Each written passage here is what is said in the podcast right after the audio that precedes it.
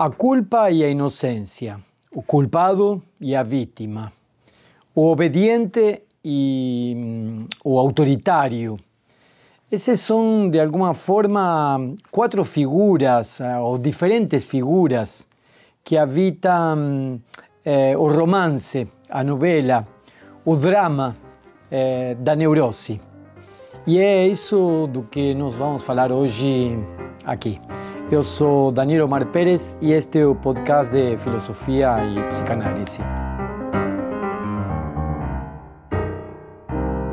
No ano de 1784, eh, um pequeno texto de um filósofo alemão intitulado O que é o esclarecimento, dedicado ao público em geral, eh, dizia o seguinte: o esclarecimento dizia o filósofo Immanuel Kant, é a libertação do homem da sua culpável incapacidade. Incapacidade significa, aqui, a impossibilidade de se servir de sua inteligência sem o guia de outrem. Esta incapacidade é culpável porque sua causa não reside na falta de inteligência mas na decisão e o valor de se servir por si mesmo dela, sem a tutela de outro. A preguiça e a cobardia, continua depois o filósofo Immanuel Kant, são a causa de que uma tão grande parte de homens continuem eh, em bom gosto neste estado de eh, discípulo, eh, ¿para qué voy eh, me dedicar a pensar por mí mismo? Si tengo un libro que pode me dizer como é que eu devo eh, levar adiante minha vida? Para que que eu vou pensar e refletir sobre a minha ética e meus valores morais, disse Kant de alguma forma, se tenho um padre, um pastor que disse para mim o que, que é o bem e o que, que é o mal. Para que, que eu vou cuidar da minha saúde, tanto física quanto psíquica, se tem um médico que diz exatamente o que, que eu devo fazer? Esse estado de discipulado, esse estado de minoridade, disse Immanuel Kant, é um estado ao mesmo tempo de submissão, mas ao mesmo tempo bastante confortável porque de alguma forma nós somos responsáveis por aquilo que vem a acontecer caso essas receitas do livro, do padre, do pastor, do médico venham a falhar.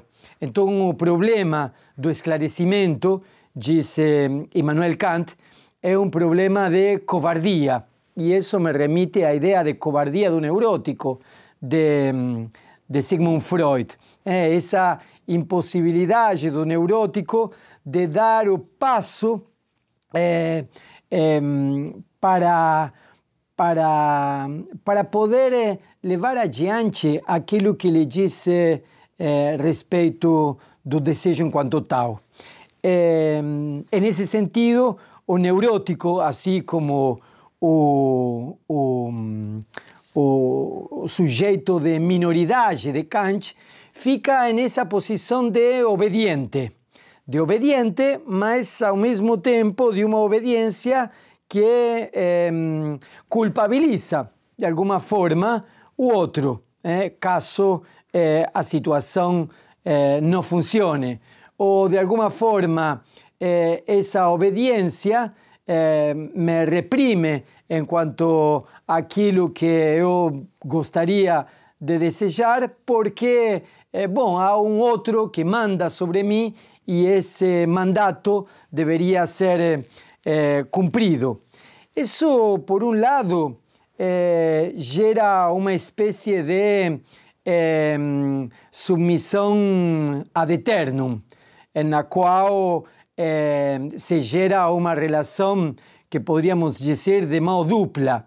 Eh, aquele que manda cria as condições para manter aquele que obedece. E aquele que obedece por uma questão de, eh, de situação na qual ele se encontra, eh, poderíamos dizer que acaba por não sair desse lugar. Eh, essa situação não é sin uma relação de eh, conformidade, mas também não é sin uma relação de ressentimento, de ódio, poderíamos dizer. Eh, Antônio Edmilson Pascoal, um filósofo brasileiro, escreveu um livro que se chama Nietzsche e o Ressentimento. E ele eh, apresenta seu livro que Nietzsche não foi o primeiro eh, em falar sobre o ressentimento no universo da filosofia. Já havia outros que haviam trabalhado essa ideia do ressentimento. Eh, por exemplo, Düring, por exemplo, Montaigne. Para fazer justiça à construção do conceito de ressentimento, nos disse Edmilson Pascual, eh, como encontramos nos escritos de Nietzsche, também devemos levar en conta a influencia de varios autores. Parece que Nietzsche, para poder pensar a noção de ressentimento, do sujeito ressentido em uma posição de uma relação de força com o outro, eh, cita ou é influenciado por autores da literatura russa, por exemplo. Eh, cita varios, no solo a literatura rusa, cita Dostoyevsky, eh, Heinrich Heine y también Spinoza. De fato, Nietzsche, dice mm, Pascual, no es un pensador autóctono y desvinculado de su tiempo, mas un filósofo que se insere en una longa tradición cultural y dialoga con ella. Pascual entiende que en ese trabajo de eh, pensar o ressentimento, eh, verificamos eh, no refino psicológico que confere ao termo quando o utiliza para delinear um tipo de eh, homem incapacitado para o esquecimento.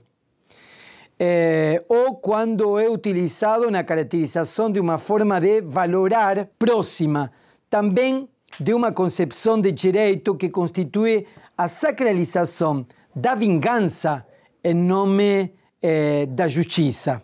Então, de alguma forma, o ressentimento eh, é entendido como uma posição em uma luta de forças eh, na qual há uma incapacidade, mas esta não é uma incapacidade de eh, se ilustrar ou uma incapacidade de utilizar a própria inteligência, como no caso de, de Kant, mas uma incapacidade para o esquecimento.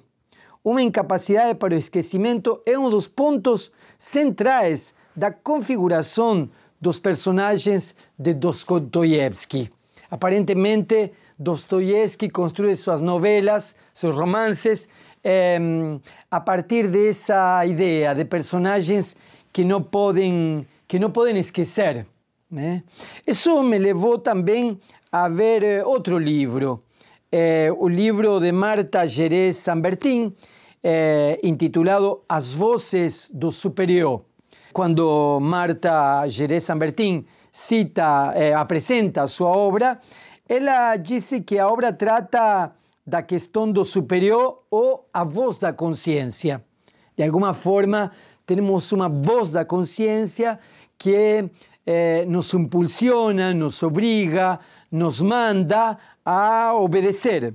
Essa voz da consciência, acompanhada em toda obra de Freud, nos diz Marta Jerez Sambertin, eh, eh, eh, nos propõe eh, abordar eh, essa voz a partir de um estudo exaustivo sobre a formulação do superior também em Lacan e nas obras publicadas e nos seus seminários.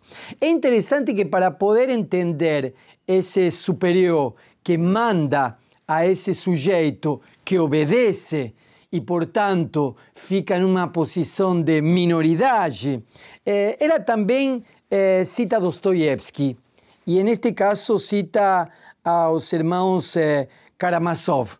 Eh, é interessante ver entre Kant e Nietzsche, entre Freud e Lacan, como eh, a partir da leitura que eles fazem eh, de alguns romances, que fazem eh, de algumas tragédias e que eles fazem de alguns casos clínicos, eh, começam a desenhar eh, o romance do neurótico, no qual o sujeito se coloca numa posição de obediência e repite essa posição de obediência com a, o adendo da impossibilidade de sair.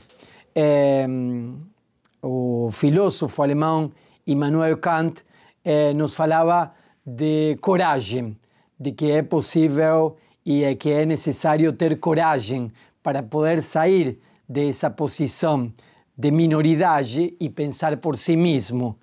É, quando não temos essa coragem, nos transformamos, como disse Nietzsche, é, em homens do ressentimento.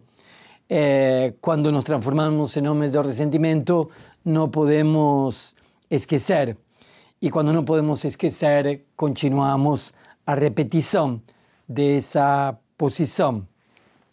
É, há alguma possibilidade de que a partir de Freud e de Lacan eh, seja pertinente pensar a psicanálise como eh, uma experiência de tratamento clínico na qual o sujeito eh, não se torna mais inteligente ou não se torna mais eh, esquecido, mas eh, se torna assim talvez um outro sujeito eh, que de alguma forma se coloque diante do outro não em uma posição de culpado ou de vítima, de inocente ou de eh, cruel, de vingativo, eh, de sumisso ou de autoritário.